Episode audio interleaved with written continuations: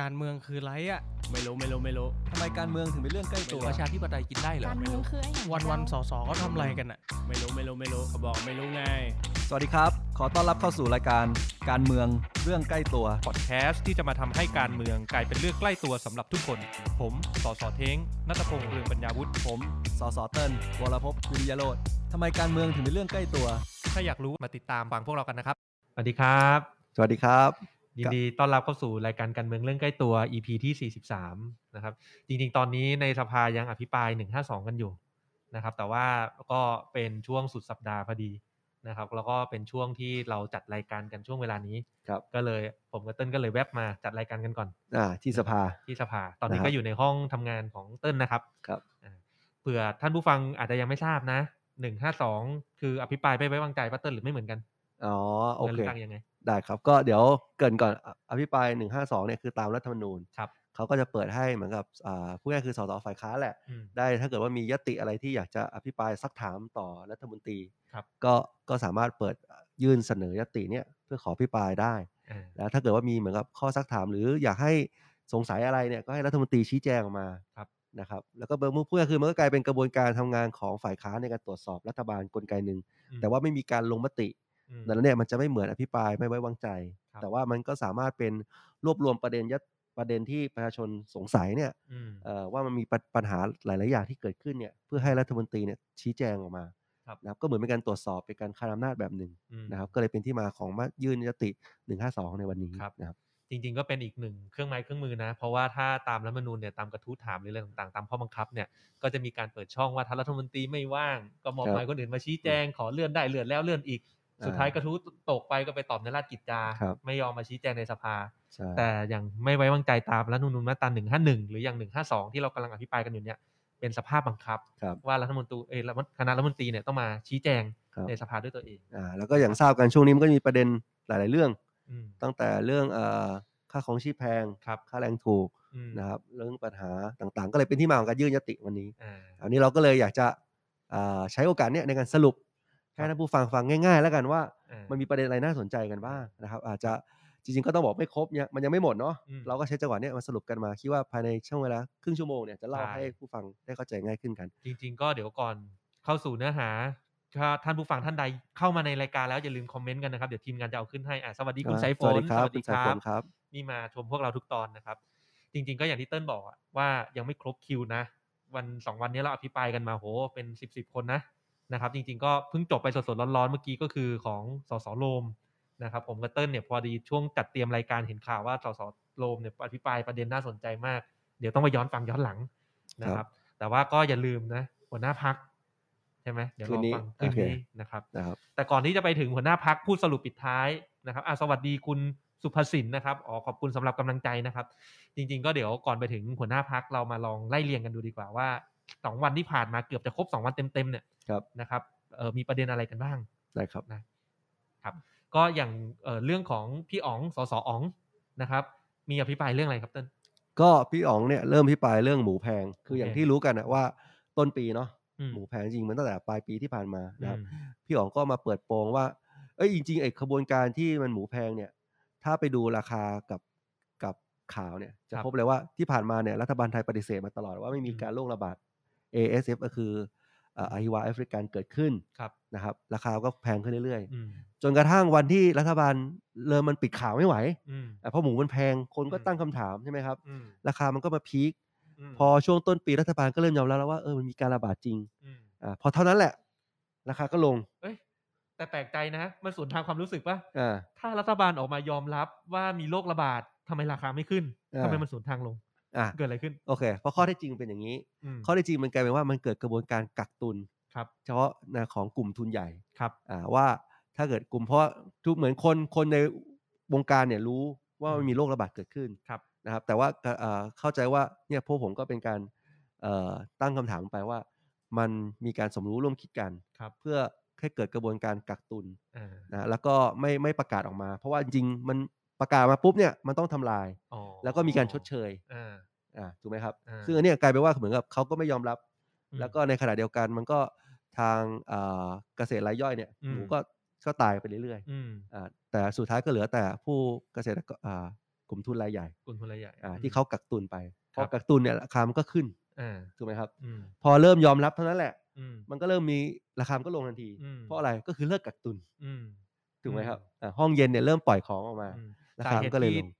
ห้องเย็นต้องปล่อยของ เพราะว่าพอยอมรับปุ๊บมันต้องมีการลงไปตรวจสอบ อ่า ว่าในห้องเย็นต่างๆ มีการกักตุนไหม ใช่ พอปล่อยของมาปุ๊บราคาก็เลยลง เออ นะครับ สวัสดีคุณอ๋อน้องโมลินะครับโอ้ สวัสดีครับ ดถึ น้องโมลิ พี่ๆทั้สองขอบคุณมากนะครับ เมื่อกี้มีคุณปิยชาติด้วยจากช่อง YouTube บอกฟังสดๆอยู่ ครับ นะครับท่านผู้ฟังทุกท่านท่านใดที่ฟังสดๆอยู่ก็คอมเมนต์กันสอบถามกันเข้ามาได้เรื่อยๆนะครับแทรกประเด็นได้ตลอด เดี๋ยวผมกับเติ้ลอ่านปุ๊บเดี๋ยวจะตอบให้เลยนะครับ ครับ ก็เมื่อกี้ทวนใหม่อีกรอบเอากันชัดๆ ง่ายๆ รัฐบาลประกาศว่ามีโรคระบาดแทนที่ราคาจะยิ่งทะยานขึ้นแต่ตกลงสสเติ้ลบอกแล้ว พี่อ๋องบอกแล้วพี่ปายไปเมื่อวานพูดชัดเจนสาเหตุเป็นเพราะว่ามีการกักตุนโดยกลุ่มทุนนะครับที่ผ่านมาเนี่ยในวงการรู้กันอยู่แล้วว่ามีโรคระบาด แล้วเขาคาดการณ์แล้วอยู่แล้วเนี่ยเขาเขาคาดการณ์ไว้อนาคตเนี่ยถ้ามีโรคระบาดเนี่ยมันจะขาด เขาก็เลยกักตุนไว้ก่อน เพราะฉะนั้นสภาวะของราคาหมูที่เคยขึ้นมาแต่ก่อนเนี่ยมันเกิดจากการที่กลุ่มทุนกักตุน อ่า เนื้อหมูมันยังไม่ขาดหรอก ครับ นะครับ พอรัฐบาลออกมายอมรับปุ๊บตกเลยเพราะ ใช่ หมูในห้องเย็นถูกระบายออกมา แต่ประเด็นคือแล้วที่ผ่านมาล่ะ อืม คุณคุณปิดบังข้อมูลตรงนี้เนี่ย ทำไมอะ เออเพื่อสมรู้ร่วมคิดให้เกิดเหตุการณ์แบบนี้ให้มีการกักตุนแล้วก็ค้า อืม กำไรของกลุ่มทุนแบบนี้ อืม ใช่ไหม อืม นี่คือสิ่งที่พวกเราตั้งคำถาม อืมแล้วประเด็นสำคัญอีกอย่างหนึ่งที่รัฐบาลออกมาปิดข่าวไม่ยอมรับนะ เกิดอะไรขึ้นรู้ไหมครับเต้นเกิดการเกิดลักษณะที่ว่าตกลงในยเกษตรรายย่อยอ่ะเขาก็ ตายหมด ไม่ได้ความช่วยเหลือจากรัฐ ใช่ แล้วเขาไม่มีการเพาะเลี้ยงหมูไม่มีการทำเกษตรที่อยู่ในระบบปิดอ่ะ เพราะฉะนั้นหมูเขาก็โดนโรคระบาดตายหมด ในขณะที่กลุ่มทุนใหญ่กักตุนได้มีห้องเย็นต่างๆ ระบบฟาร์มปิดมีครบ ไม่ได้รับผลกระทบนะครับ ก็กลายเป็นว่าเนี่ยสสอองพูดชัดในคำอภิปราย ถ้าทุกท่านไปลองฟังย้อนหลังนะ สุดท้ายผ่านวิกฤตนี้ไปนะ เหลื ที่ อแต่ ตาย ทุนใหญ่ ที่ตายคือตายหมดเลยเกษตรรายเล็กรายกลางเหลือแต่ทุนใหญ่ ใช่ครับ นะครับเป็นอีกวงกลางอีกวงการหนึ่งที่กำลังจะโดนกวาดล้าง นอกจากโรงแรมแล้วนะจากโควิด เนี่ยเออ เออ ก็จะกลารวันนี้มาแม้กระทั่งยามมาถึงเกษตรกรผู้เลี้ยงหมู อ่า นะครับ โอเค นี่ก็เป็นสสอองคนแรกเนาะ อืม คนที่สองเป็นสสมดวั เฮ้ น ย นี้ เดี๋ยวเดี๋ยวก่อนไปพี่มด ครับ เมื่อเช้านะเออเมื่อเช้าพี่อ๋องมีมีแถลงข่าว ครับ นะครับพักก้าวไกลจะนำทีมฟ้อง class action ความหมาย อ่า ก็คือรวบรวมเกษตรกรรายเล็กรายย่อย รายกลางที่ได้รับผลกระทบจากนโยบายกับการดำเนินการแบบนี้ของรัฐเนี่ยไปฟ้องแพ่ง ครับ นะครับ ต่อการดำเนินการที่ผิดพลาดของรัฐบาล อ่า นะครับ ได้ค ก็ รับ ติ ก็ ดตามกันต่อไป ยังไงก็ถ้าเกิดว่าใครสนใจร่วมกับเราก็ยินดี อ่า นะครับ โอเค งั้นคนต่อไปเอาพี่มดเลยครับ อ่ะ น พี่มด พา เลย ไม่สน นะครับ พี่เทง ก็ต่อเนื่องจากของพี่อ๋อง ครับ นะครับ ก็เอ่อค่าครองชีพต่างๆ หมูแพงค่าครองชีพขึ้นแต่ค่าแรงไม่เคยขึ้น อืม นะครับ ประเด็นหลักๆของพี่บดเนี่ยในสสปีกแรงงานเราก็คือแบบเรียกร้องมาโดยตลอดอะว่าในเรื่องของเอ่อนโยบายเกี่ยวกับค่าแรงต่างๆ การคุ้มครองแรงงานนะครับ เอาว่าโดยสรุปเลยก็ตามเนี่ยที่ผ่านมาพรรคก้าวไกลเคยมีเสนอร่างพระราชบัญญัติคุ้มครองแรงงานไป ซึ่งเติ้ลก็ดูเรื่องนี้อยู่เหมือนกัน ครับ แต่สุดท้ายตอนนั้นถูกอะไรเกิดขึ้นเกิดอะไรขึ้นครับเติ้ล นายกก็ตีปัดตก ปัดตกด้วยเหตุผล นะผมว่าเป็นกฎหมายการเงินนะครับ คือ จริงๆ ขยายความนิดนึงได้ไหม จริง ๆ ต้องบอกว่าเอ่อกฎหมายคุ้มครองแรงงานเนี่ยแน่นอนมันก็คือเพื่อเพิ่มสิทธิแรงงานเนาะ ครับ เอ่อแต่ว่านายกบอกบอกว่านี่คือร่างการเงิน ซึ่งจริงๆมันมันไม่ได้กระทบอะไรกับรัฐเท่าไหร่เลย มันเป็นเรื่องของสิทธิแรงงานกับกับภาคเอกชนด้วยซ้ำนะครับแต่ว่าก็อาศัยช่องอำนาจตามกฎหมาย อันเนี้ย อืม ตีปัดตกไปก็เป็นเรื่องที่น่าเสียดาย อืม ครับ คือพูดให้ชัดๆก็คือไอ้ไอ้กฎหมายคุ้มครองแรงงานเนี่ยมันเป็นเรื่องระหว่างนายจ้างกับลูกจ้าง เอาใหม่นะนายจ้างกับลูกจ้าง ซึ่งเป็นเอกชนทั้งคู่ ครับ แล้วถ้าผมเข้าใจไม่ผิดก็คือในร่างเนี้ยก็มีการเว้นไว้ว่าว่ามันไม่ได้บังคับใช้กับหน่วยงานของรัฐถูกไหม เพราะฉะนั้ ซึ่ง น ซึ่งไม่ถูกต้องนะโอเค โอเคโอเคอันอันนี้คือโครงร่างเดิมไง ครับ ร่างเดิ ครั ม บ มันเป็นอย่างนี้ อ่า ใช่ไหมเพราะฉะนั้นตรงเนี้ยมันไม่ได้กระทบเรื่องของภาษี ไม่ได้กระทบเรื่องของงบประมาณที่นายกจะต้องดู ครับ แล้วมันเป็นร่างการเงินได้ยังไง อันอันนี้ก็คือไม่เก็ต ใช่ อันนี้ก็ยังไม่เก็ตอยู่ดี ไม่เก็ต ครับ นะฮะก็คือเป็นการใช้ช่องทางทางกฎหมายนะครับ ที่แบบอยู่ในอำนาจเขาแหละ ครับ นะครับ แต่ว่าอาศัยการตีความอ่ะตีความอีกแล้วนะ เพื่อที่จะปัดตกกฎหมายของประชาชน จริง ๆ เรื่องนี้เราเห็นได้ชัดเจนนอกจากเรื่องของพรบคุ้มครองแรงงานนะเติ้ลที่ผ่านมาเราเสนอหลาย ๆ ร่างนะ นอกจากช่องนายกปัดตกว่าเป็นร่างการเงินยังมีอีกช่องหนึ่งล่าสุดที่เกิดขึ้นกับสุราก้าวหน้ากับสมรสเท่าเทียม คือ คือช่อง คอรมออุ้มไป อุ้มไป คอรมอขอเวลา 60 วันในการพิจารณา เออ นะครับไม่เป็นไร คือไม่ว่าจะมีลูกเล่นอะไรก็แล้วแต่เราก็ สู้ เดินหน้า เต็มที่ สู้เต็มที่ ดันต่อไปแต่แต่ช่องสุราก้าวหน้ากับสมรสเท่าเทียมยังดีหน่อย ครับ คืออุ้มไป60วันเดี๋ยวมันต้องกลับ อ่ะเดี๋ยวมันต้องกลับมา เดี๋ยวมันต้องกลับ แล้วเดี๋ยวมาไฟท์กัน อ่า อ่ะ เหตุผลที่วันนั้นเขาให้กับพวกเราว่าต้องอุ้มไปเพราะอะไรนะ ขอรัฐบาลไปพิจารณาทบทวน ซึ่งกฎหมายนี้อยู่ใน ยื่ วาน ระมา ยื่นมาสองปีแล้ว สองปี อ่าสองปีแล้ว ก นะ ฎ ครับ หมายอยู่ในวาระสภาสองปีคุณเคยดูไหมอะ เนี่ยไม่ทำรัฐบาลไม่ทำกันบ้าน ไม่ เนี่ย ทำกันบ้า พอน เข้าสภาวาระเข้าสภาปุ๊บเพิ่งจะมาก็ ขออุ้มมา ยื้อยื้อไปอีกหกสิบวัน อืม ครับ ซึ่งอันเนี้ยข้อมูลอินไซด์นิดนึงนะครับคือผมกับเติ้ลเนี่ยก็เราก็ไปคุยเซอร์เวยกันสสหลาย ๆ พักนะพักร่วมรัฐบาลภูมิใจไทยเอ่ยบางท่านอยู่ประชาธิปัตย์เอ่ยอะไรเอ่ย เห็นด้วยกับ อ เราหมด เขาเห็นด้วยกับเรานะ สมรสเท่าเทียมนะถ้าไม่ใช่เรื่องของนับถือศาสนาอิสลามที่มีความเชื่อทางศาสนาเข้ามาเกี่ยวนะทุกคนเห็นด้วยหมดนะหรือว่าเรื่องของสุราก้าวหน้า หลาย ๆ คนก็รู้สึกว่ายุคนี้สมัยนี้มันเห็นด้วยอะฟังที่หัวหน้าพักได้อภิปรายไหม เรื่องแบบห้าแสนล้าน ถ้าห้าแสนล้านในเมืองไทยกินอยู่สิบรายห้าแสนล้านในญี่ปุ่นกินอยู่ห้าหมื่นราย เนี่ยเห็นได้ชัด คือผู้ประกอบการสุราในไทยเนี่ยมีอยู่แค่สิบกว่าราย อ่า แล้วเนี่ยมูลค่าตลาดห้าแสนล้านเนี่ยสุดท้ายมันก็กระจุกอยู่เจ้าสวม สิบรายอะ สิบรายสิบตระกูลเนี่ย อืม เอ่อหลักๆสองตระกูลด้วยซ้ำเออเอ่อแต่ถ้าเป็นญี่ปุ่นเนี่ย อืม เขากระจายให้ความมั่งคั่งของอุตสาหกรรมตรงนี้เนี่ยกลับไปยังห้าหมื่นราย ใช่ เป็น คน เป็น ผ ผู้ ลิต ผลิตรายเล็กรายน้อยผู้ผลิต ใช่ ท้องถิ่นต่าง ใช่ ๆนะครับนี่คือสิ่งที่แตกต่างกัน ซึ่งมูลค่าระหว่างไทยกับญี่ปุ่นเนี่ยห้าแสนล้านเท่ากัน ครับ แต่จำนวนในการแบ่งส่วนแบ่งในตลาดจำนวน อ่า ผู้เล่นในการกินผล ครับ ประโยชน์มันต่างกันเย เดี๋ยว อะ นี้เราไปเล่าครั้งหน้า ครั้งหน้าครั้งหน้าอันนี้อันนี้เกิดเป็น อันนี้ ไว้ เกิดเป็น ก่อ น้ำจิ้มกัน อ่าเดี๋ยวครั้งหน้า ซึ่งสุราก้าวหน้ากำลังจะบอกว่าจริงๆ หลาย ๆพักก็เห็นด้วยนะครับ แต่ว่าก็ถูกอุ้มไปอีกเหมือนกัน เหตุผลที่เขาให้ถึงแม้เขาเห็นด้วยว่าต้องอุ้มไปคืออะไรรู้ไหมคือตอนนี้มันกลายเป็นว่าคือระบบสภาเราแต่ก่อนเนี่ยนะครับตามตามถูกหลักเนี่ยมันเป็นลักษณะของ parliament supremacy คือว่าไงคือสภาเป็นใหญ่นะ แล้วรัฐบาลบริหารภายใต้ความไว้วางใจของสภา ครับ นะครับ เพราะฉะนั้นเนี่ยเสียงข้างมากในสภาจริงๆเนี่ยมันต้องมันต้องมันต้อง represent รัฐบาลได้อะ ครับ แต่ตอนนี้เนื่องจากว่ารัฐบาลไม่ได้มาจากประชาชนนายกมาจากไหน สวกดปุ่ม ให้เพราะฉะนั้นตอนเนี้ยสสแม้แต่สสในสภาที่เป็นสสรัฐบาลสสเสียงข้างมากอะ่ะ มองจริงๆมันคือคนละปาร์ตี้กับกับคณะรัฐมนตรีนะคนคนละปาร์ตี้กับนายกนะ คือนายกมาจากพรรคสวพูดอย่างนี้ อ่าต้องเป็นอย่างนี้ มาจากพรรคสว สิ่งที่เกิดขึ้นคืออะไร ผมได้รับคำอธิบายจากสสพักร่วมเดินมาบอก พอดีเขาขอมา คณะรัฐมนตรีนะ บางทีก็ผมไม่รู้มาจากใครอะนะ แต่ว่าเขาขอมาว่าขอให้เขามีเวลาไปทำร่างมาประกบหน่อย เพราะ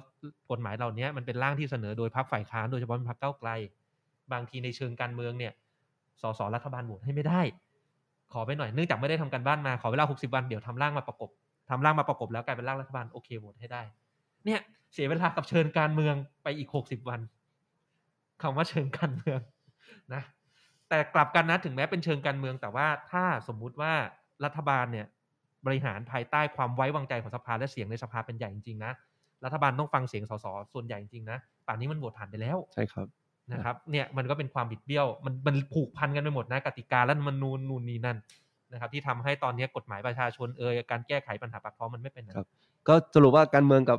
เรื่องปากท้องเป็นเรื่องเดียวกัน เป็น นะ เรื่องเดียวกัน อ่าเป็นเรื่องเดียวกัน ใล้ตั แก้ปัญหากับการเมืองไม่ได้แก้ปัญหาปากท้องไม่ได้ ครับ นะครับโอ อ่ะ เค ก็ผ่านของสสมดไป ครับ พี่ใหม่บ้างดีกว่าให้เติ้ลเล่าบ้างเออ พี่หมายจริงๆเขาก็เกรินมาตั้งแต่ว่าเนี่ยอ่าตั้งแต่น้ำมันแพง อืม อันนี้เราทุกคนก็รู้กันอยู่แล้ว อืม นะครับ บางคนอาจจะไม่ทราบนะ จริง ๆ จริงๆเอ่อมันมีตั้งเรื่องหลายเรื่องแต่ว่า ทุกวันเนี่ยรัฐทุกรัฐบาลพลเอกประยุทธ์เนี่ยจัดเก็บภาษีสรรพสานมิตกับน้ำมันเนี่ยหกบาทต่อลิตรนะ หกบาทต่อลิตร หกบาทต่อลิตรไอ้ที่ อืม จ่าย 30 บาทเนี่ยที่มันแพงเนี่ยเพราะว่ามันมีภาษีเนี่ยก้อนใหญ่ๆเนี่ยหกบาทต่อลิตร อื ไม่มีรัฐบาลไหนที่น้ำมันแพงขนาดนี้แล้วเขาไม่ลดน้ำมันตรงนี้ออกมา อืม นะครับแต่ว่าโอเค พอเราเปิดพิปรายปุ๊บประชุมวันอังคารก็เลยลดออกมาสามบาท คือถ้าไม่ไม่ยื่นยติอันเนี้ยให้มีการซักฟอกชี้แจงเนี่ย ไม่ยอมลด อืม เอ่อพูดมีการเรียกร้องกันมาตั้งแต่เดือน 11 แล้วว่าช่วงน้ำมันแพงเนี่ยปกติทุกรัฐบาลเนี่ยที่มาจากการถ้ามาจากการเลือกตั้งนะเขาลดหมดอ่าถ้ามาจากประชาชนจริงถ้าเขาเห็นเห็นเห็นใจประชาชนจริงเขาลดตรงนี้หมด อืม นะครับอาพอพอลดมาปุ๊บกลายเป็นว่ามันจะไปปูดที่ค่าการตลาด อืม อันอันนี้อันนี้เดี๋ยวต้องติดตามต่อค่าการตลาดคือสุดท้ายคนได้ประโยชน์ก็คือเป็นพวกปั๊มกลุ่มทุนปั๊มน้ำมันนะครับ อันนี้เดี๋ยวต้องติดตามกันต่อนะครับ อืม แล้วก็พี่หมายก็มีมีอภิปรายว่า แต่พอเป็นเรื่องที่เกี่ยวกับผลประโยช นายน์ทุน ของนายทุนเจ้าสัวเนี่ยโอ้อย่างเร็ว อ่า อ่ายกตัวอย่างง่าย ๆเลยนะเอ่ออย่างที่เดือนปีที่แล้วเนี่ยมันจะ อืม มีที่ว่ากลุ่มของ CP อืม เขาจะต้องมาจ่ายค่าสิทธิ์อ่าสัญญารถไฟฟ้าสามรถไฟความเร็วสูงสามสามบินเนี่ย อืม เขาก็มาขอเลื่อน อืม ขอเลื่อนว่าจากเดิมจ่ายเป็นก้อน ก็ขอมาทยอยจ่ายในแต่ละปี อื อ่าม รัฐบาลก็ให้ อืม เอ่อออกบอกว่ามีดอกเบี้ยแต่ดอกเบี้ยเนี่ยมันก็แค่สองสามเปอร์เซ็นต์ อืม พอเป็นอย่างที่บอกพอเป็นผลประโยชน์ของเจ้าสัวผลประโยชน์ของนายทุนเนี่ย อืม โอ้มีการแก้ไขสัญญงสัญญาอย่างเร็วเหมือนกับ อืม ดิวตี้ฟรีเลย อืม เออพอเจอโควิดปุ๊บไม่กี่เดือนเท่านั้นอะเป็นระดับเดือนนะเดือนเดียวทำแก้สัญญาให้เสร็จสับ อืม ยกให้เลยว่าไม่ต้องจ่ายค่าผลตอบแทนขั้นต่ำ อืม ให้คิดเป็นเอ่อตามจำนวนนักท่องเที่ยวที่เข้ามา ซึ่งตอนนี้นักท่องเที่ยว อ่า ไม่ค่อยมี ใช่ซึ่งมันก็ผิดหลักไงว่าตอนเปิดประมูลเนี่ยก็คือเขาเขากำหนดไว้เป็นรายได้ขั้นต่ำเพื่ออะไร เพื่อให้เอกชนรับความเสี่ยง ตรงนี้ไป เขาก็เลยประมูลกันแบบนี้ เออ ถูกไหมครับ แต่พอถึงเวลามีความเสี่ยงนี้เกิดขึ้น คุณไม่รับความเสี่ยง คุณจะเอาเป็นจำนวนตามจำนวนหัวท่องเที่ยวอย่างเดียว อืม แล้วแล้วเป็นจำนวนหัวท่องเที่ยวที่เอ่อมีแต่ขาลงนะครับ อ่าแต่ถ้าเกิดว่าเกินเนี่ย อืม ก็จะกลับไปเป็นขั้นต่ำเหมือนเดิม อ่า คือหมายว่า รัฐมีแต่เสียกับเสีย เออ แต่ว่าถ้านำจำนวนนักท่องเที่ยวมาเพิ่มเยอะเนี่ยไม่ได้ด้วยนะ อ่า โอ้โห เป็นอะไรที่ช่างใจดีแบบ คืออย่างที่บอกรัฐบาลช่วงนี้มันรัฐบาลแบบเอื้อนายทุนสุเอื้อนายทุน ด สุดๆ ๆเออ ม คือใจดีกับนายทุนมากๆ ผมก็พูดอภิปรายในสภามาตลอดว่าแบบ อืม เป็นเจ้าสัวประเทศไทยนี่มันช่างดีแสนดีนะ อืม ทำอะไรก็ไมมีวันขาดทุน เพราะถ้าขาดทุนปุ๊บรัฐบาลก็แก้สัญญาให้ อืมเมื่อกี้มีคอมเมนต์จากคุณจักริดบอกว่าฟังพี่เล็กอยู่สสเล็กนะครับ ยังไม่ทันได้เล่านะ อ่า ใช่พี่เล็กพูดเกี่ยวกับเรื่องของเอ่อเจ้าเจ้าของสวนผัก เจ้าของ เย สวน ผักผลไม้ในจันทบุรี ครับ นะครับ จริงๆก่อนก่อนไปพี่เล็กนี่มีเรื่องพี่ไหมเมื่อกี้เต้นมีแตะเกี่ยวกับเรื่องของเออไอรถไฟรถไฟเชื่อมสามสนามบินใช่ไหมซึ่งจริงๆเนี่ยเออมันมีเรื่องของค่าสิทธิการเดินรถ ครับ ที่จริงๆเนี่ยต้องจ่ายตั้งแต่ประมาณปลายปีที่แล้วก็คือช่วงปลายปลายเดือน ใช่ ตุลา เดือนตุลาที่แล้ว อีกประมาณเดือนหมื่นกว่าล้าน ใช่ ถึงตอนนี้ก็ยังไม่จ่ายนั่นก็คือเอื้อเอื้อในทุน ก็คือแก้สัญญาเลยรายการเลื่อนไปจากเดิมแจกเป็นก้อนไง อ่า ก็ขอเลื่อนไป เขาเลื่อนเลย เอาง่ายไหม อ่า เออ ผมแบบเฮ้ยแล้ว แล้วแล้วเอสเอ็มบีที่แบบว่าถูกถูกยึดบ้านถูกอะไรไปอะไรเงี้ย อ่า แล้วคุณไม่ได้ทำไมไม่ได้สิทธิ์อะไรแบบ รัฐบาลไม่เห็นจะมาช่วยเยียวยาอะไรอะไรยดเชยอะไรให้เลย อืม เออถูกนึกออกไหม อืม อ่าหรือแม้กระทั่งเนี่ยอ่าก็เอื้ออีกอันหนึ่งก็คืออย่างเอ่อกรณีควบรวมกิจการของ True กั ครับ บ d t แทนะ อืม ก็จะเป็นก็ต้องบอกว่า เพราะว่าคนที่จะมีอำนาจในการยับยั้งการควบรวมเนี่ยก็คือกสทช ครับ ที่คอสชเนี่ยเอ่อเหมือนกับใช้กฎหมายพิเศษในการ อ่า ต่ออายุให้ อ่า แล้วก็กรรมการชุดเนี้ย อืม เป็นคนแก้ไข อืม กฎหมายลูก อืม เพื่อว่าการควบรวมกิจการของธุรกิจนี้เนี่ย อืม ไม่ต้องมาขออนุญาต อืม และจนทุกวันนี้เนี่ยเอ่อก็ยังไม่ยอมไปแก้กฎหมายลูกตรงนี้ อืม ทั้งที่จริงเจตนาเราของพรบเนี่ยเขาต้องการชัดเจนอยู่แล้วว่าให้มันมีกฎมีกฎหมายลูกเพื่อป้องกันการผูกขาด อืม อ่าอันนี้ก็เป็นเรื่องหนึงที่เราจี้ต่อแน่นอน อืม นะครับแล้วก็ก็จบอันนี้คือส่วนของพี่ไหม พี่ สิ ไหม ริกัญญา ครับ เอาสสเล็กก่อนไหมหรือว่า ไม่เป็นไรต่อต่อเนื่องอาจารย์เชษฐ์ก่อนก็ได้ อ่าโอเคอาจารย์เชษฐ์ เกี่ยวข้องกัน ยัง เกี่ยวข้องกัน ยังไงครับพี่ เกี่ยวอาจารย์เชษฐ์ก็เน้นเรื่องคมนาคมเหมือนเดิม ครับ นะจริงๆมีตัวเลขที่น่าสนใจจากการอภิปรายของอาจารย์เชษฐ์มากนะ หลาย ๆ ตัวเลขนะ ผมก็ค่อนข้างเอ่อทึ่งนะ ในเรื่องของเงินอุดหนุนที่รัฐเลือกอุดหนุนเอาอีกแล้วเลือกอุดหนุนให้ อ่า กลุ่มทุนอีกแล้ว อ่า นะครับ คือต้องต้องเกริดอย่างนี้ก่อน อืม คือบางคนอาจจะเข้าใจผิดคิดว่าเฮ้ยรัฐบาลคอสชดียังเลยมาถึงเรื่องมีรถไฟฟ้าเยอะแยะมากมาย อ่า แต่ว่าทุกอย่างมันมีต้นทุนของมัน อันนี้ต้นทุนของมัน อ่า นะครับ ทุกอย่างมันมีต้นทุนของมันอ่ะ อย่างอย่างอย่างเรื่องของรถไฟฟ้าเนี่ยอาจารย์เชษฐ์พูดมาตลอดนะเขาไม่เถียงว่ามันควรมีเขาไม่เถียงนะ แต่ทรัพยากรที่มีจำกัด ควรจะต้องเอาไปลงทุนอะไรก่อนหลังนะครับเขายกตัวอย่างตัวเลขหนึ่งตอนเนี้ยรัฐอุดหนุนรถไฟฟ้าสายสีม่วงเนี่ยปีละ 2,900 ล้านนะครับ เทียบกับขอสอมกคือรถเมล์เนี่ยปีละ 2,200 ล้านนะแต่จำนวนผู้ใช้เอ่อโดยสารเนี่ยผู้โดยสารเนี่ยในแต่ละระบบเนี่ย ถ้าเป็นรถไฟฟ้าสายสีม่วงเนี่ยมีคนใช้ประมาณ 55,000 คนต่อวัน แต่รถเมล์เนี่ยประมาณ 1 ล้านคนต่อวัน เอาใหม่นะ เงินอุดหนุน 2,000 กว่าล้านเท่ากันต่อปีนะ แต่เทียบจำนวนผู้โดยสารต่อวันเนี่ยรถไฟฟ้าสายสีม่วงแค่ 55,000 คน รถเมล์ล้านคนต่อวัน อืม รถเมล์ใครขึ้นนะก็คนรายได้น้อย คนส่วนใหญ่ คนส่วนใหญ่อะคนรายได้ พู น้อย อย่าพูดคนคน เออ ส่วนใหญ่ คน พูดอส่วน ย่าง ใหญ่ นี้ดีกว่า อ่ะ เออ แต่รถไฟฟ้าเนี่ย ส่วนใหญ่ก็คือคนมีตังค์หน่อยอะ อ่า ขึ้นนะ คนส่วนน้อย คนส่วนน้อยก็ห้าหมื่นคนกับล้านคน อ่ะห้าหมื่นคนกำลัง อ่ะ มันก็มันก็ตัวเลขก็บอกอยู่แล้วว่าคนส่วนใหญ่กับคนส่วนน้อย อ่าแต่หาแต่ อ่า อุดหนุนด้วยเงินที่เท่ากันเงินภาษีที่เท่ากัน อ่า พอหารออกมาเป็นตัวเลขหัวจานเชษฐ์อภิปรายหาได้ชัดมากนะครับ ก็คือรถไฟฟ้าสายสีม่วงเนี่ยคิดเป็นเงินอุดหนุนทั้งหมด 147 บาทต่อคนต่อเที่ยว ครับ นะครับ แต่ถ้าเป็นรถเมย์6บาทต่อคนต่อเที่ยวเท่านั้น อ่า ต่างกันเท่าไหร่ 20 กว่าเท่าอ่ะ ครับ จ นะครับ ริงๆ ผมอยากให้มองประเด็นนี้ไอ้สองอุดหนุนสองพันกว่าร้อยล้านบาทเนี่ย อืม มันอุดหนุนผู้ประกอบการในทุนรถไฟฟ้านะ นั่น รายเดียวนะครับ รายเดียวนะอืม อ่ะนี่คือนี่คือตังหากนี่คืออย่างที่บอกนี่คือเจตนาของการอใช่อกออกนโยบายแบบนี้ และยังไม่รวมเงินลงทุนรถไฟฟ้าสายสีม่วง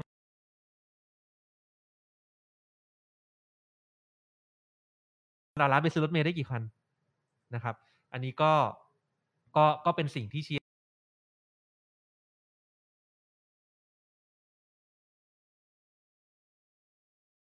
ตั้งแต่เรื่องของสัมปทานดิวตี้ฟรีเอ่ยเรื่องของเอ่อไอสัญญารถไฟเชื่อมสามสนามบินเอ่ยไอเรื่องของการอุดหนุนขนส่งมวลชนเอ่ย อ่าแล้วก็อย่างที่บอกช่วงก็นี้ก็ยังในช่วงการจะเอ่อหาเรื่องขยายสัมปทานอีก อ่า อ่ะก็คือโดยอ้างว่าเพื่อให้มีค่าค่าโดยสารที่ถูก อืม อ่าแล้วก็จะได้ไม่ต้องไปจ่ายหนี้ให้กับ B ีจ่ายหนี้ให้กับกลุ่มทุนรถไฟฟ้า BTS อ่า แล้วก็ไปแลกกับขยายสัมปทาน อ่า คำถามก็คือว่า อันเนี้ยคนหลายคนสับสนตรงนี้มาก อืม ถ้าอยากได้เอ่อราคาที่ถูก อืม รัฐสามารถอุดหนุนได้เลยอยู่แล้ว อืม แล้วไม่ต้องขยายสัมปทาน อืม เพราะอะไรพอพอสัมปทานหมดรายได้ทั้งหมดเนี่ยมันจะเข้ารัฐ อืม เอาไปเปิดประมูลใหม่แล้วก็ไปไปไปคืนเงินเงินเงินกู้ที่มาชดเชยช่วงเวลาเนี้ยหกเจ็ดปีเนี่ยที่จะก่อนหมดสัญญาเนี่ยยังได้ยังคุ้ม ดีก เล ว่าย อีก ยังดีกว่าอีกดังนั้นเนี่ย อ่า อย่ามาบอกให้อย่าให้ใครมาอ้างว่า อืม ที่ต้องขยายสัมปทาน เพราะว่าจะได้ค่าโดยสารถูก อืม อันนั้นน่ะเป็นเรื่องไม่ถูกต้อง อืม อ่าเป็นการเบี่ยงเบนประเด็น ครับ อ่าประเด็นคือถ้าเกิดว่าแล้วก็มาอ้างว่า เพราะว่ารัฐจะได้ไม่ต้องไปจ่ายค่าให้ให้กับตามสัญญาจ่ายค่าเดินรถเนี่ย อืม ประเด็นมันคือว่าก็รัฐมีเงิน คุณก็ อืม จ่ายเขาที่คุณไม่ คุณไม่ต้องไปค้าง เพราะว่า อืม การที่คุณไปค้างเนี่ยมันเป็นเหตุให้เขายกมาฟ้อง อืม แล้วก็เพื่อหาข้ออ้างในการขยายสัมปทาน ม อันเนี้ยเป็นเป็นเป็นประเด็นหนึ่งเป็นลูกเล่นหนึ่ง อืม นะครับ ของกลุ่มทุน อืม อ่าแล้วก็รัฐบาลชุดนี้ แล้วก็มีเรื่องของเอ่อเรื่องเรื่องของตัวร่วม ค อา รับ จารย์เชษฐ์ก็มีการพูดจริงๆเนี่ยอาจารย์เชษฐ์อภิปรายไว้ว่า คือถ้าเรามีรัฐบาลที่มีความจริงใจจะเอาจริงเอาจังอะว่าให้มันเกิดระบบตัวร่วมที่มันเป็นประโยชน์กับประชาชนอะทำไมยังทำไม่ได้นะครับเอาจริงๆเนี่ยเอ่อถ้าใช้อำนาจฝ่ายบริหารเนี่ยมองในมุมหนึงเนี่ยอาจจะเสี่ยงนะแบบใช้คำสั่งอะไรไปในฝ่ายบริหารอาจจะโดนเอกชนฟ้องนะ แต่จริงๆ ถ้าคุณจะทำจริงๆ แล้วคุณออกมาเป็นกฎหมายเป็นพระราชบัญญัติอะยังไงยังไงมันยังไงยังไงมันก็บังคับได้ ถ้ารัฐบาลเอาจริงเอาจังใช้เสียงข้างมากในการผลักดันระบบตัวร่วมออกมาทำเป็นกฎหมายกลางออกมาเนี่ยยังไงเอกชนก็ต้องยอมบังคับได้อยู่แล้วนะครับ ก็เขาก็มีพูดกันถึงเรื่องไอ้ตัวข่าวบัตร EMV อะที่เป็นหน้าข่าวออกมาช่วงไม่กี่เดือนก่อน ที่คมนาคมมาประกาศสวยหรูว่าเป็นระบบตัวร่วมอะแต่อาจารย์เชษฐ์บอกว่ามันไม่ใช่ EMV ตอนนี้ที่ออกมาเนี่ยมันเป็นแค่ระบบอำนวยความสะดวกให้เราแบบเอาบัตรเครดิตที่เป็นบัตรเปย์เวฟอะไปแตะขึ้นรถไฟฟ้าได้เฉยๆ แต่เรายังไม่สามารถเอาบัตรลดไอไอบัตรเครดิตเนี้ยไปแตะในเจ้าหนึ่งแล้วไปแตะลงอีกเจ้าหนึ่งได้ อันนั้นคือถ้าไปแตะขึ้นเจ้าหนึ่งแล้วแตะลงเจ้าหนึ่งได้เนี่ยอันนี้คือระบบตัวร่วมจริง ๆ แต่ไอเอ็มวีที่เขาเอามาประกาศเนี่ยยังทำแบบนี้ไม่ได้นะครับ ซึ่งก็เป็นสิ่งที่พวกเราก็พยายามพูดแล้วก็สื่อสารแล้วก็ผลักดันต่อไป ครับ นะ โอเค ครับ อ่าต่อไปเป็นพี่เล็ก อ่ะ นะ ถึงพี่เล็กแล้ว สสยานทิชา พี่เล็กก็เป็นตัวแทนเอ่อสสเขตนะจันทบุรีนะครับก็ช่วงช่วงนี้ถ้าทุกท่านสังเกตนะตั้งแต่พี่โอพี่เล็กใครหลาย ๆ คนเนี่ยพี่อ๋องเราพยายามให้สสเขตนะครับ ขึ้นมาพิปรายชูประเด็นต่างๆนะครับก็อย่างพี่เล็กเนี่ยก็มีเรื่องของเอ่อสวนผลไม้ คือสวนลำไยเนี่ยก็เคยมีประเด็นไปแล้วนะครับ เคยตั้งกระทู้ถามไปทีหนึ่งนะครับ ตอนนี้เป็นเรื่องของเอ่อทุเรียนมังคุดที่พี่เล็กบอกว่ากำลังจะออกเอ่ออยู่ในช่วงฤดูการออกผลเนี่ยในช่วงเดือน 2 เดือนเนี้ยนะครับ ก็มีท่าทีว่าจะมีปัญหา เพราะว่าตอนนี้คือด่านไทยจีนเนี่ยยัง ปิด ปิด อยู่ อยู่สาเหตุที่ปิดเพราะว่า โควิด โควิดนะฮะก็รัฐบาลจีนเขากำลังจะจัดโอลิมปิกใช่ไหมเขาก็ประกาศเอ่อมาตรการซีโร่โควิดใช่ไหมครับ แล้วก็มีการปิดด่านไปอะไรไป ตอนเนี้ยปัญหาที่เกิดขึ้นก็คือเอ่อตู้คอนเทนเนอร์หลักๆเนี่ยยังยังผ่านด่านไม่ได้ว่างั้นเถอะนะครับพี่เล็กก็มีการประมาณการตัวเลขว่าถ้าผลผลิตของเอ่อมังคุดของทุเรียนออกมาเนี่ยก็คิดว่าน่าจะถึงหลักพันตู้อะแล้วก็ประมาณการว่ากันว่าเนี่ยประมาณ 900 ตู้เนี่ยยังไงก็ติดค้างถ้าไม่มีการไปเร่งเจรจานะครับ ก็มีการเอ่อโต้ตอบกับเอ่อรัฐมนตรีเล็กน้อยนะครับ ถ้าทุกท่านลองไปฟังย้อนหลังนะครับ ก็บอกว่าถ้าจริง ๆ สิ่งที่พี่เล็กเสนอนะ สิ่งที่รัฐบาลควรทำนะ คือบินไปเจรจากับรัฐบาลจีนเลยนะครับ เปิดกรีนเวย์ได้ไหมนะครับ ให้นำเข้าผลไม้ผักเอ้ยให้นำเข้าผลไม้ไทยไปไปผ่านด่านไปให้ได้ก่อนนะครับ โอ อ่ะ เค คนต่อมา เอาของ ใคร เท่า ก่นของเท่าก่อน อ่ะ หรือเอาของเท่าไว้สุดท้ายดีกว่าเกี่ยวกับเรื่อง อ่า สุรา โอเคได้ครับ อ เอาของเพราะว่าถ้าเกิดก็จะข้ามมาของวันนี้ อืม นะครับเอ่อก็จะมีเรื่องของหมอวโย อืม นะครับหมอวโยก็จริงๆหมอวโยมีหลายประเด็น อืม นะครับประเด็นเอาประเด็นแรกของเขาก่อนน่าสนใจก็คือเรื่องการใช้เอ่อวัคซีนโควิดเนี่ยในในเด็ก ในเด็ก ในกลุ่มเด็กเนี่ย อืม อ่ะซึ่งกลายเป็นว่าเอ่อทางรัฐบาล เนี่ยกระทรวงสาธารณสุขเนี่ยมีความผลักดันที่จะเอาซิโนแวค อืม ซิโนแวคยังไม่จบนะ หมอหลายๆคนบอกว่าซิโนแวคเลิกซื้อได้แล้ว เออ เลิกซื้อได้ แล้ว แล้ว ตั้งแต่ปีที่แล้วเราก็พูดกันมาจนคิดว่ามันกลายเป็นเรื่องที่รู้กันไปแล้วว่าซิโนแวคเนี่ยไม่ไม่มีประสิทธิภาพเพียงพอไปเลยที่ทุกคนยอมรับกันทั่วโลกไปแล้ว แต่ว่า ประเทศไทยเนี่ย ยังจะเอามาฉีดในเด็กอีก อืม อ่า อันนี้ก็เลยเป็นประเด็นว่า เฮ้ยหนึ่งคือก็มีทางเอ่อสมาคมหรือผู้เชี่ยวชาญเรื่องหมอเด็กเนี่ย ครับ ก็ออกมาให้ความเห็นกังวลเนี่ยเยอะว่าในข้อมูลทางวิจัยเนี่ย อืม เขาให้เอา mRNA อืม ก็คือหรือไฟเซอร์แหละมีข้อมูลชัดเจนเนี่ยฉีดในเด็กได้ เป็นเด็กๆอืม อ่าแต่ว่าเชื้อตายเนี่ยยังข้อมูลไม่มากพอ คือฉีดอาจจะฉีดได้ แต่ว่าก็ไม่มีประสิทธิภาพเพราะว่าของผู้ใหญ่มันก็พิสูจน์มาแล้ว อ่า ว่าเดลต้ากับโอมิครอนมันกันไม่ค่อยได้ เออ แต่ว่า ด้วยความที่ประเทศไทยเนี่ย ผมว่าน่าจะมีวัคซีนมันเหลือเอ อคือซื้อ วัคซีนมัซื้อนเหลือมาแล้วอ่ะเอาง่ายๆ ซื้อมาเยอะอะ เฮ้ยหมอหมอว่าโยอภิปรายในสภาว่าเนี่ยเยอะเหลือเยอะจนไม่รู้จะเน่า หรือยังนะ เออ ล่ให้ ซื้อ ฟัง มาเยอะเนี่ย ห มันก็เลยสุดท้ายพยายามดันทุกวิธีทางเนี่ยเพื่อฉีดออกมา ครับ เออแล้วก็มันแค่นั้นไม่พอ มีสูตรไข้ด้วย อ่า คือต้องบอกว่าไอ้สูตรไข้เนี่ย ประเทศไทยเนี่ยเป็นที่คือในผู้ใหญ่เองเนี่ย อืม ก็เป็นที่แรก ๆ ของโลกอยู่แล้วนะเนี่ย ครับ ฉีดไข้ ม อาจจะเอาอันเนี้ยมาฉีดในเด็กอีก ผลวิจัยก็ไม่มี อืม เอ่อไม่มีวิจัยและเปเปอร์รับรองเออคือคือถ้าเกิดบอกว่าเป็นเชื้อเอาซิโนแวคเนี่ยมาฉีดในเด็กเนี่ย อืม โอเคเขาก็จะอ้างว่าประเทศจีนเขาก็ฉีด อ่า แน่นอนก็ผลิตมาจากประเทศจีนนั้นเนี่ยมันก็มีวิมีมีข้อมูล แต่ว่ามันก็ไม่ใช่ข้อมูลทางการแบบระดับที่หมอก็จะยอมรับ อืม แต่ว่าประเทศไทยให้ฉุดฉีดไข้เลย ล้ำไปอีกล้ำไปกว่าทุกประเทศในโลกอ่ะและฉีดในเด็กอ่ะ ม คือให้เด็กไทยนนอกจากจะให้ผู้ใหญ่ไทยเป็นหนูทดลองแล้วให้เด็กไทยเป็นหนูทดลองเนี่ยแล้วคุณ อืม คิดดูดินี่คือสิ่งที่หมอวายโยอภิปรายมานะครับ อ่ะ นี่อาจารย์เอกชัยก็ขึ้นแบบที่เติ้ลบอกเลยสูตรไข้นี่อนุมานจากผู้ใหญ่อันตรายนะเ ถูกต้องครับนี่คือสิ่งที่เราก็ค้านมาตลอด อืม นะครับ ก็ก็งงใจงงใจกับกับไอเลิฟซิโนแวคของ อืม ของรัฐบาลชุ ตั้ ดนี้จ ตั้ใจ ริง ระบายสต็อก เออ ตั้งใจระบายสต็อก ๆเออคือบางทีบางทีมันต้องคิดนะว่า คือถ้ามันไม่ได้จริงๆอ่ะ อืม มันต้องอย่าฝืนก็ยอมรับตรงไปตรงมาว่า ครับ เออซิโนแวคตอนตอนที่ตัดสินใจเมื่อปีที่แล้วอ่ะ ตอนนั้นมันอย่างที่บอกข้อมูลมันยังไม่ไม่เยอะเพียงพออ อืม ก็ว่ากันตามนั้นก็ ก็ปล่อยแล้วก็เอาหา m a ที่มันมีข้อมูลเพียงพอ มีงานวิจัยเพียงพอเข้ามาเนี่ย ดีกว่าเยอะนะครับ โอเค ก็มีในประเด็นที่หนึ่งประเด็นที่สองน่าสนใจก็คือว่ามีการชี้เปิดรูปให้ดูว่าเอ่อที่น้ำมันรั่วเนี่ย ที่ระยองเนี่ย อืม เอ่อก็มีสสเบญจาพิปรายไปแล้ว แล้วก็ อืม ท้ารัฐมนตรีกระทรวงทรัพย์บอกว่า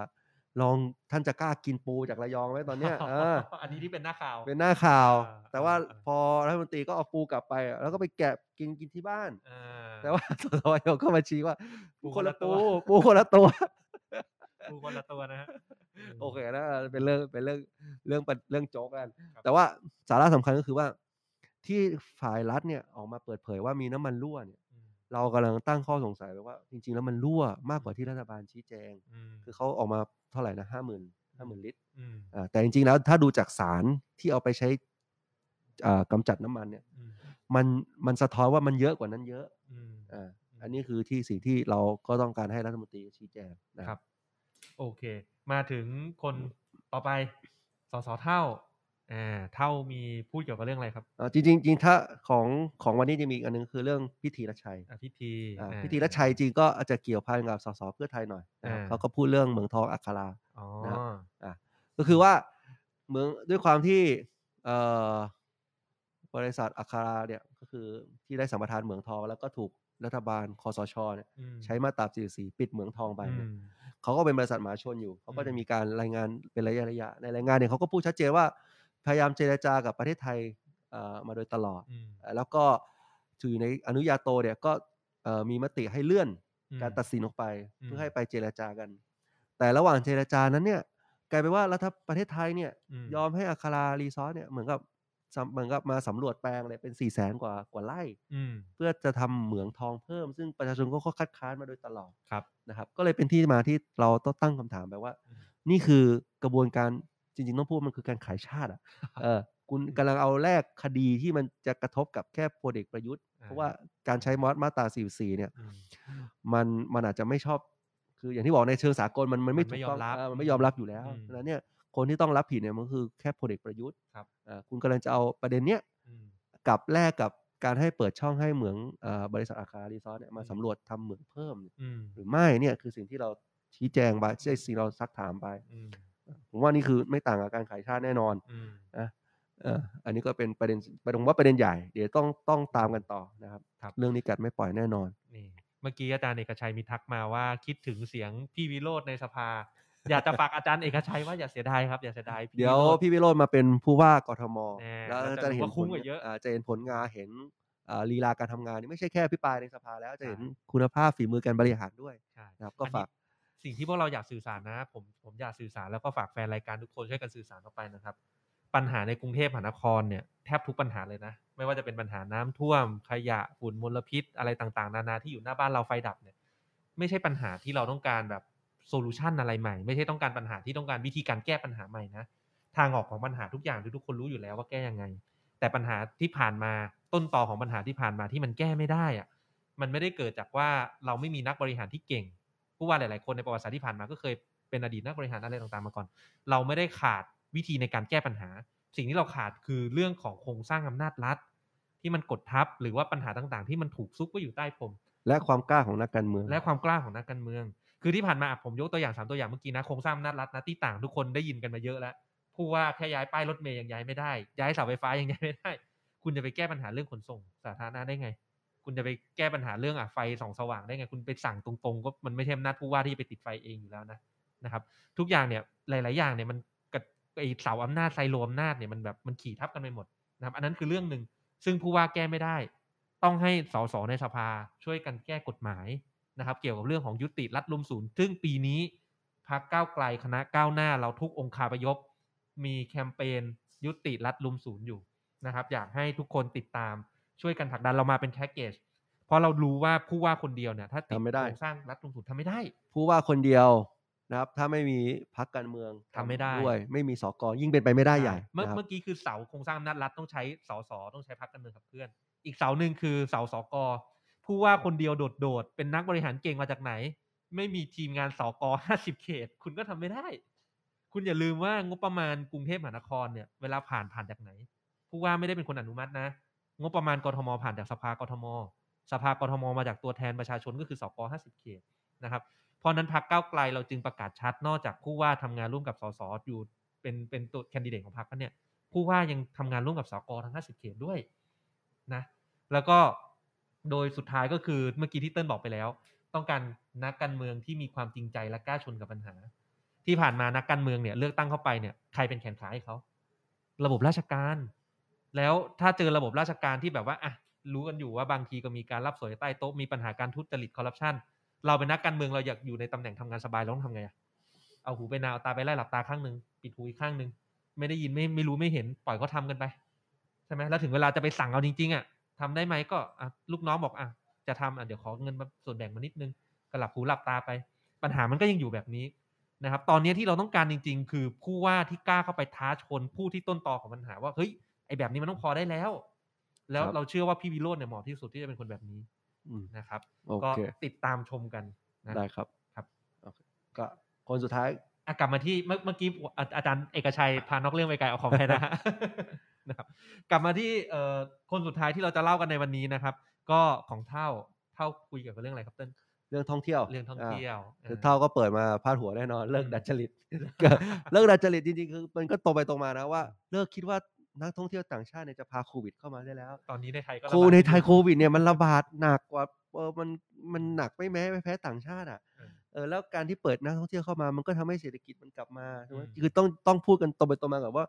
มันมีคนเป็นล้านล้านๆคนนะ อืม ที่ที่รายได้เขาเกือบทั้งชีวิตของเขาเนี่ยอยู่กับนักท่องเที่ยวต่างชาติ อืม แล้วคุณจะเอายังไงกับคนกลุ่มนี้ใน อืม เมื่อต่างชาติก็มีโควิด ประเทศไทยก็มีโควิด อืม ก็ไม่ใช่ว่าการไม่รับท่องเที่ยวเข้ามามันจะไม่มาตรการโควิดมันไม่ไม่ทำให้โควิดมันหายไปซะหน่อย อืม มันควรจะเอางบประมาณตรงเนี้ยไปจัดสรรอย่างอื่น อ่า เช่น แต่แต่ว่าก็ไม่ได้ขัดว่าถ้าเราจะมีนโยบายแน่นอนนักท่องเที่ยวเข้ามาก็ต้องมีการฉีดอย่างที่บอกว่าต่างประเทศเขาฉีดวัคซีนให้นักท่องเที่ยวเลย เพื่อจะได้ อืม นักท่องเที่ยวเข้ามา โอ้ไทยก็ยังไม่เคยเห็นภาพนี้นะ ไม่มี เออ ต่าง คือ ด้าวนี่ยังไม่ได้ฉีดเลยทุกวันเนี้ยเออ